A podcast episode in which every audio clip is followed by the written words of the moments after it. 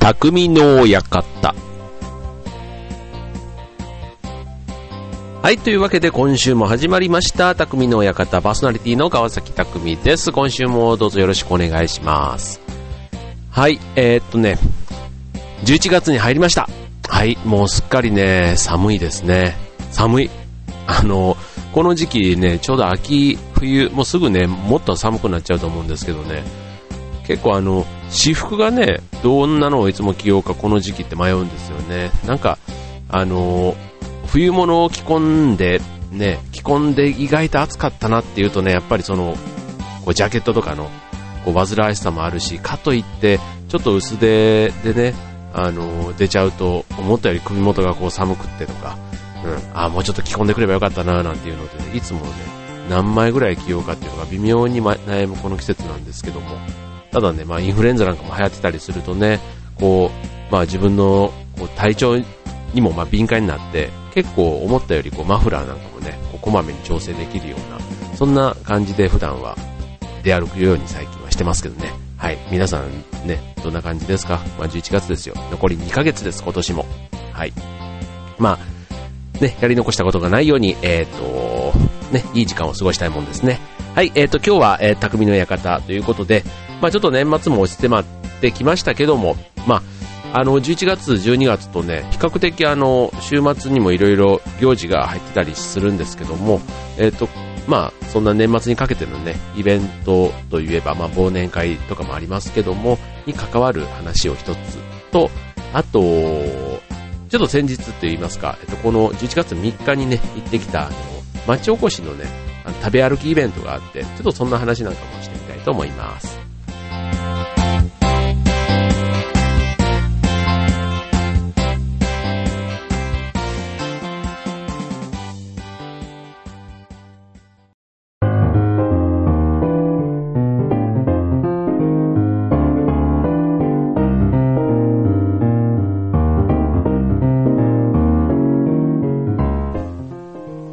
はい、ということで、えー、まず一つ目のコーナーですけども、はい、えー、匠の館ということで、えっ、ー、と、お送りする、まず今日ご紹介するのが、えっ、とね、カラオケのね、字幕を作る人の話を今日はしたいと思います。はい、カラオケの字幕、ね、年末、忘年会シーズンにも近づいてくると、はい、あのまあ大体ね、こう飲み屋に行った、その後は、こう、まあ、発散、ストレス発散って言うんですかね。まあ、最近ちょっとカラオケ行く機会自分もすごく減ったんですけど、あの、まだまだね、やっぱり行く機会はこの時期ありますよ。うん。でね、その中でね、あの、カラオケの歌詞の字幕を作る人の話をね、今日はしたいと思います。はい。まあ、えー、と、まあ、カラオケの大手といえば、まあ、第一交渉さんというね、ああいう会社もありますけども、まあ、そのね、あの、歌詞、こうね、歌うメロディーに沿ってこう色が変わっていくじゃないですか。あれを作る人の話をね今日はしたいと思います、はい、まああのー、作ってる人ねただなんかこうメロディーに合わせて色を変えていけばいいんじゃないか。こうあいうえおだったらそのあいうえおといったタイミングで一見ね色を変えてるように見えるんですけどもこれねなかなかちょっと奥が深いんですよ。うん。あのー実際に、まあ、テクニック的なことで言うと、まあ、単純にね、技術的な話で言えば、こうメロディーよりも、こう1文字からね、半文字ほど先を進んで色を変えていくと言いそうなんですね。うん。だから自分が、こう、あいうえおという、そのちょっと前に先に色を変えてもらえると、それをね、歌う人が、あの、ん、お客さんが呼んで、こう自分でこう声を出すわけですから、本当の同じタイミングに色が変わっちゃうとワンテンポ遅れるんですよ。ね。そう、それはまあ、あの、基本的なこうテクニックとしてね、まあ、必要になるんですけども、こっからやっぱりね、職人の技というか、あの、体にこう刻み込んだこうリズムで、こう、色を変えていく、そういうね、テクニックがやっぱ必要になってくるらしいんですよ。ね。こう、で、特にね、こう、歌の、こう、色変え、色変えっていうらしいんですけど、色変えで難しいのが、まあ、曲の歌い出しだそうなんですね。うん。あの、こう歌手の声を待ち構えるんじゃなくて、こうドラムとかのこう、なんてこう前奏の楽器に、の音にこうまずこう集中、集中するんだそうですね。うん、で、こうね、特に演歌とかの場合には、こう実際のこう歌手がメロディーよりも遅れて歌うことが多いそうなんですけど、その時にはこう歌手のこう癖ってあるじゃないですか。まあ、特に演歌の方とかも。でまあ、最近はでもいろんな、ね、ラップ調の曲だったり、こういろんなこう音楽の、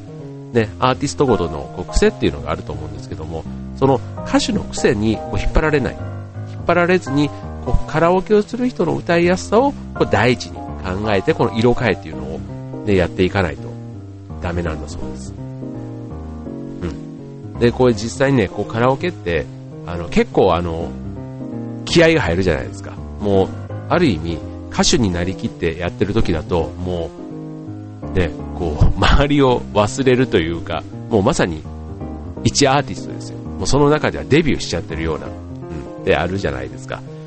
だからこう、カラオケは、こうね、いろんな人たちの、こう、いろんな、こう、人生の場面でね、思い出として残ってると思うんですよね。だからこう、歌詞のね、こう、一文字一文字、例えばこう、愛してるとかっていうそんななんかセリフにも、ね、当時のそういう、なんでこの歌を選んで選曲したんだろうな、みたいな、なんかその時の、ね、思い出が出てきたり、うん。まあ当然ね、いろんなあの、流行りの曲なんかも、時代時代では歌ってきたと思うんですね、みんな。うん。だからね、そういう、こう、人生の場面に、こう出てくる、このカラオケに対して、この作ってる、作り手の人たちっていうのは、こう歌詞の一文字一文字にこう魂を込めて、この色変えという作業をやってるというところが、まさにこう、匠の館にふさわしいテーマだと思って、ね、今日ご紹介させていただきました。うん。でね、このまあ作り手の方のこう、ルールというか、こう、思いとしては、まずこう、お客さんがね、こう歌う姿をこう想像しながら、まあ、色を変えていくというのと、あと、まあ、一文字一文字に魂を込める。ね。で、あと、あの、やっぱりまあ曲ってこうたくさん出るじゃないですか。だからこう作業としてそういう思いを込めてやりつつも、いつまでもね、こう一曲のその鑑賞に浸らない。うん。なんかそんなね、スパッ、スパッとこう切っていく。そんなところがまた仕事のプロだなぁなんていうふうに思った匠の紹介でした。はい、えー、では続きましては、えー、町おこしということで、えー、テーマにしてお送りしたいと思います。えー、今回は、えー、柏という千葉県柏市というね、あの、路上ライブとかで結構有名な、そういう、あの、駅前とかも栄えている千葉県の、まあ、大きな街なんですけども、そちらで開催された食べ歩きイベント、ゆるベルト柏薬の話をお届けしたいと思います。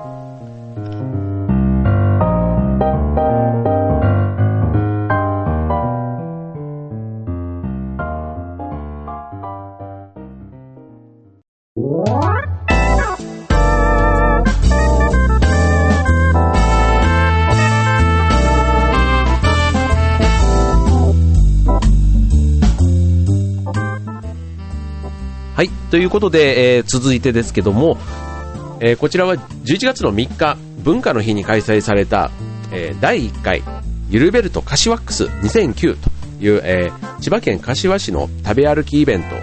に行ってまいりました。はい。で、これは何がね、まあ、匠の館とか、つながるかということなんですけども、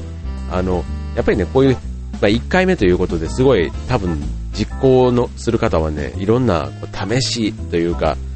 ね、こうチャレンジなところすごい多かったと思うんですよね。でもね、このイベントちょっと簡単にご紹介しますと、その柏の駅周辺のお店60店舗を食べ歩くイベントということで、えー、チケットは、えー、5枚ついてるんですね。で、1冊、えー、1冊700円のチケットが、えー、かける5枚で3500円。で、当日だと、えっ、と、同じ、その、効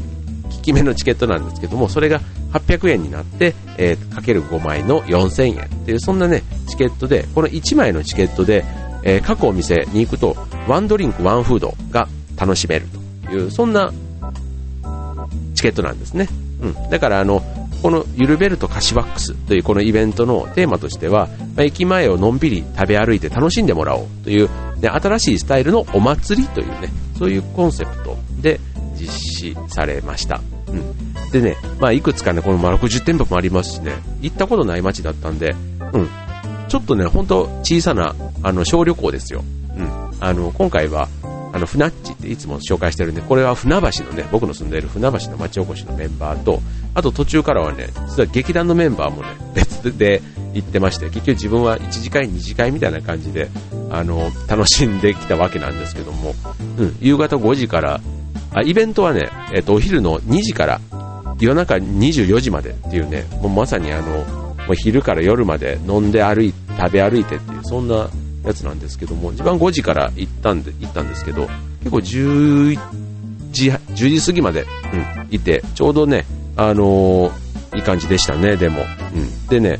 このいろんな本当にね、もう和洋中から、あの、うん、やっぱりこういうイベントの何が面白いかっていうとね、あの、その店その店の、まあ、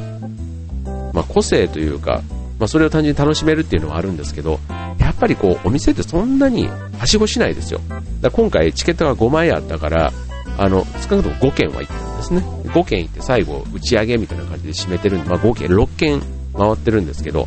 なかなかね、6件回らないですよ。うん。だし、結構あの、普段店選ぶときって、まあ、行った店をまた、ね、同じ店をまあ何回か利用するみたいなのが多かったりするので、うん、今回は、例えばあの、料亭というか、割烹みたいなやつとか、うん、やっぱりね、あの、夜とか入ると、その一緒にそのイベントでこう列を列を作っているその他のお客さんなんかと話聞くとやっぱ普段はなかなかね敷居が高くて入れないのよなんて言ってるようなところもそのチケット一つでねこう飲み物とフードでねその飲み物も普通にビールだったらジョッキで出してくれたりする。もうそれだけでもねもう5 600円しそうじゃないですか。でプラスこうワンプレートっていうんですかね。だからそこもねあの最初はフナッチのメンバー続いて劇団で行くと、ね、それぞれがやっぱり違う店を行ってたりするんで自分なんか両方のグループと話するとそあの劇団チームは後で合流したんですけど全然違うお店行ってたりするんですよね。でこう写メとかねこうどんなん出たのみたいなみたいなのをこうみんなで見せ合いっことかしたりするとねやっぱりこうワンプレートが結構豪華な店もあったりとか、うん、これはね行ってみないとわかんないんですけどあの発祥はね、函館のイベントらしいんですよね。函館市内でこういうイベントがあって、そこはね、年間何万人か来るようなイベントにすごく成長してるみたいで、まあ、それの今回は柏市がやっ、まあ、柏市がやったわけではないんですけど、あの、そういう、まあ、地域のね、あの、多分若手経営者、若手の経営の者が多いって言ってましたけども、そういう町おこしの意識が強い人たちで今回は立ち上げたイベントということだったんで、うん、1日だけのね、イベントなんですけど、でこういうイベントね、どんな地域でも多分街があればやれると思うんですよ。うん。でね、本当に、あの、なんか街の、そういう各お店と、なんか住人がね、すごくまた会話をするきっかけになったり、あとこう知らない人同士でも、こう待ち時間の中であそこが良かった、ここが良かったなんていうのもね、あの、本当なんか観光地に行って、こう、ね、なんか日本人とこう、たまたま知り合いになって喋ってますみたいな、なんか、うん、そういう新鮮さもありましたね。うん。うん、結構ね、あの、まあ、今回行ったのは、その船橋でも同じようなことがやれないかっていうのでね、まずあの視察がてら行ったところではあったんですけども、これはね、あの、秋の、まあ、食欲の秋にはまずふさわしい。うん。あと天気もね、あの、寒かったですけどね、幸い、あの、良かったので、うん、これはなんか秋の定番イベントにしてみたいなというふうに思っています。はい、あの、皆さんの中でもね、こんな秋のそれぞれの過ごし方あるかと思うんですけど、僕はね、今この番組も持たせてもらってることもあって、なるべくね、ちょっといろんな新しい情報を仕入れながら、この番組でもお伝えしていきたいと思ってますので、ぜひね、なんか皆さんの面白い情報なんかあったら、ぜひ番組の方までお寄せください。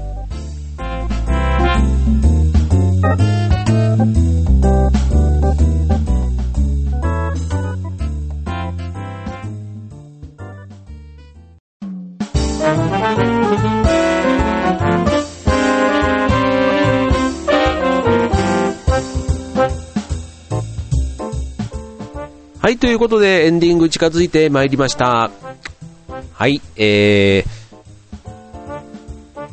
今日の放送ね、今日の放送ってここ最近なんですけど、これいつも何時に撮ってんのって、あの、聞かれるんですね。で、これ前にも言ってますけど、あの、宅録というあの自宅で録音してるんですよ。で、なので、まあ、子供たちがね、家にいたりもするので、なるべくその影響を受けない時間帯ということで、選んだ結果ね、最近ね、朝収録してるんですよね。朝にあの子供たち小学校に行ってしまうので、そうするとその後はね、比較的あの静かな時間が過ごせる ということもあり、はい、最近はね、もうすっかり朝録が定着しております。匠の館です。だからね、朝はすっきり、あの、爽やかな感じでね、お送りできているはずなんですけど、うん。